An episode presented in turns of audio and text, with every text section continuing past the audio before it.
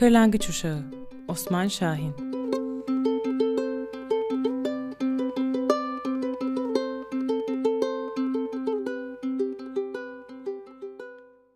Bir insanın gerçek boyu görüp yaşadıkları kadardır.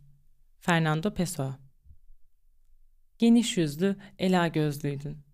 Avuç içlerin bıçakla çizilmiş gibi kesik kesikti. Pütürlüydü. Sürtsen kara lastiği törpülerdi.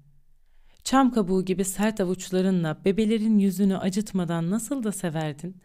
Toprağa girip çıkan parmakların kalın boğumlu, küt ve eklemliydi.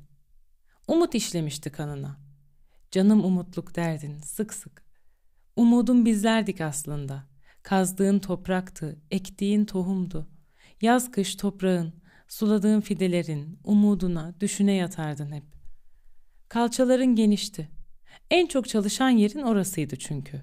13 kez göbek bağlarımız kesilmiş, 13 kez yer açmıştın kalçalarının dibinde bize.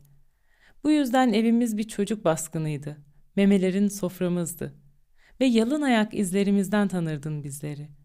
Kıl keçeden beşikler örer, yaşam ağacı figürleri işlerdin üzerlerine. Çiçekli fistanlar giyer, nuhut iriliğinde açık yeşil tokalarla süslerdin çemberinin çevresini. Yıllarca yıllarca önce evlenen Türkmen kızlarının taze gelin sabahları olurdu ve görkemli kutlanırdı. Bakire girilen gecenin sabahına kadın olarak çıkan gelinlerin ilk sabahlarının adıydı taze gelin sabahları. Gelinin gözünün gördüğü, baktığı her şeye uğur ve bereket getireceğine inanılırdı. Evlenememiş genç kızların evlenmeyi en çok umut ettikleri sabahın adıydı. Taze gelin sabahları. O sabah dışarı çıkınca sabah güneşi yüzünde toplanırdı. Görmeye gelenler yüzünü Bedir ayına benzetirlerdi. Ela bakışlarınla, iri kirpiklerinin altından genç kızları süzerdin. Şanslarının açılması için senin gelin sabahının kalabalık olduğu bugün bile söylenir. Sana göre doğada her şey canlıydı. Her şeyin bir merakı, nedeni vardı. Taşların nabzı vardı, atardı. Duyguları vardı, çalışırdı. Taş taş iken soluk alır verirdi. Tanrı'yı yatırda, türbede değil, açık, yüksek yerlerde arardın hep. Toprağa, havaya, suya yalan söylenmezdi. Yaratılışları farklı diye fosil taşlarını üç yiyeceğin, unun, şekerin, tuzun içine atardın. Bereket taşı diyerek. Ara sıra sorardım sana. Ana beni nerede nasıl doğurdun diye. Anlatırdın. Alaman harbi vardı. Karlar yeni erimeye başlamıştı. Dağlar alaparaydı. Karnım yüklüydü sana. Ağılda davar sağarken suyun boşanı verdi. Koyun ağılında parlak, bulutsuz bir göğe doğdun sen oğul. Bulutsuz, açık göğe doğanların yazgılarının güçlü olacağına inanılırdı. Oğlan olduğun için gözüne kartal tüyüyle kara sürme çektiler. Kız olsaydın güvercin tüyüyle sürme çekeceklerdi gözüne. Ne yapayım ki yeterince emziremedim seni. İkiz kardeşlerine hamile kalmıştım sütüm kesildi. Boz düştün, zayıf düştün. Yaşıtların bir yıl sonra ayaklarının üstüne kalkıp yürürlerken sen emekleme çağındaydın henüz. Sarı benizli, ince boyunlu, titrek bir çocuktun. Savaş ve kıtlık vardı dünyada, ölüm vardı, evler ağlardı. Kimse de ak merhamet, ak töre olmazdı. Komşu komşunun sulhuna gitmezdi. Kimse doğruyu kendine vurmazdı. İnanmak bile bambaşka olmuştu o zamanlar. Vuran vuranın, alan alanındı. Seninle birlikte doğan bebelerin çoğu boğmaca ve kızamıktan gitmişti. Ondan kıran artığısın sen. Bebelerini kaybetmiş anaların sütlü memeleriyle emiştirirdim seni. Anaların çoğalsın, bağışıklığın açsın diye.''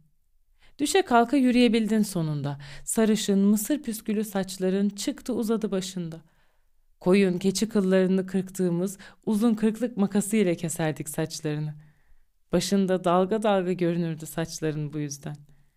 Üşümelerin, açlıkların sürdüğü, oklavayı yaladığımız yıllar ve en çok duyduğumuz çan sesi.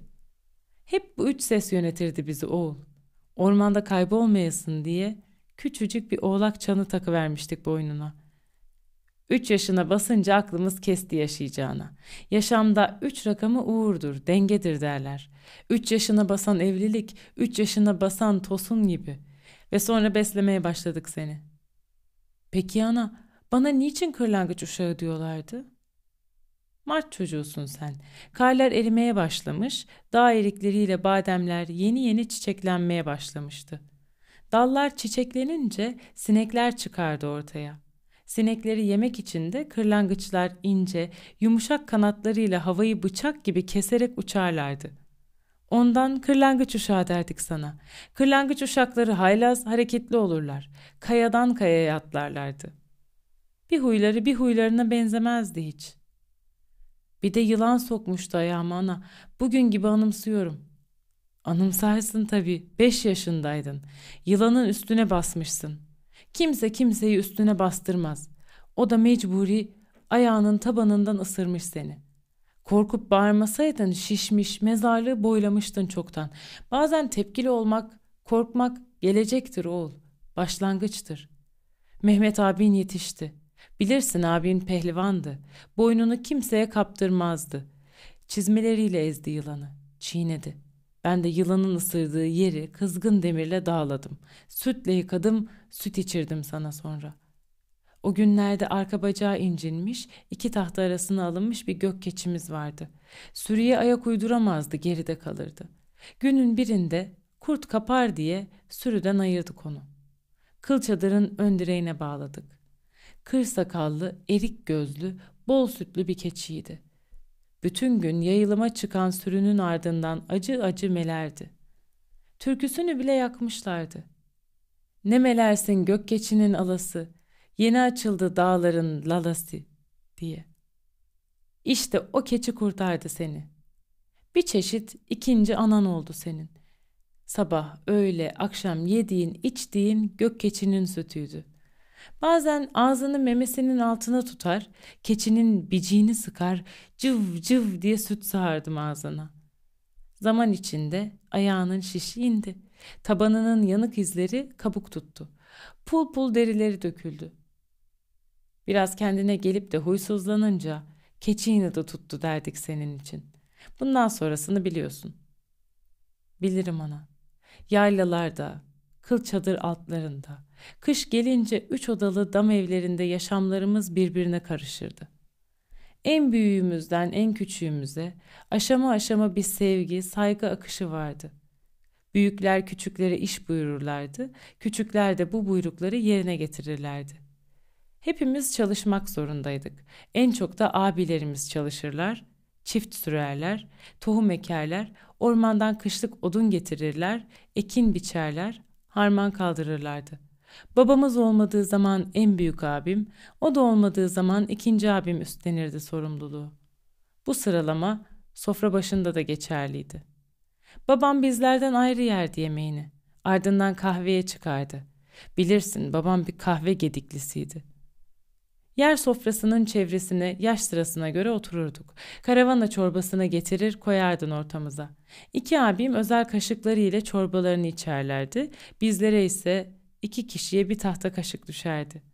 Hatice ile Mahire ablam, İbrahim abimle ben, Ejder'le Meziyet, Behzat'la Zübeyde, Mehmet Aslan'la Nedim kaşıklarımızı değişimli olarak kullanmak zorundaydık. En küçüğümüz Halile ise sen içirirdin çorbasını. Sırası gelen kaşığını çorbaya daldırır, içtikten sonra kaşığı eşleştiği kardeşine verirdi. Kural buydu.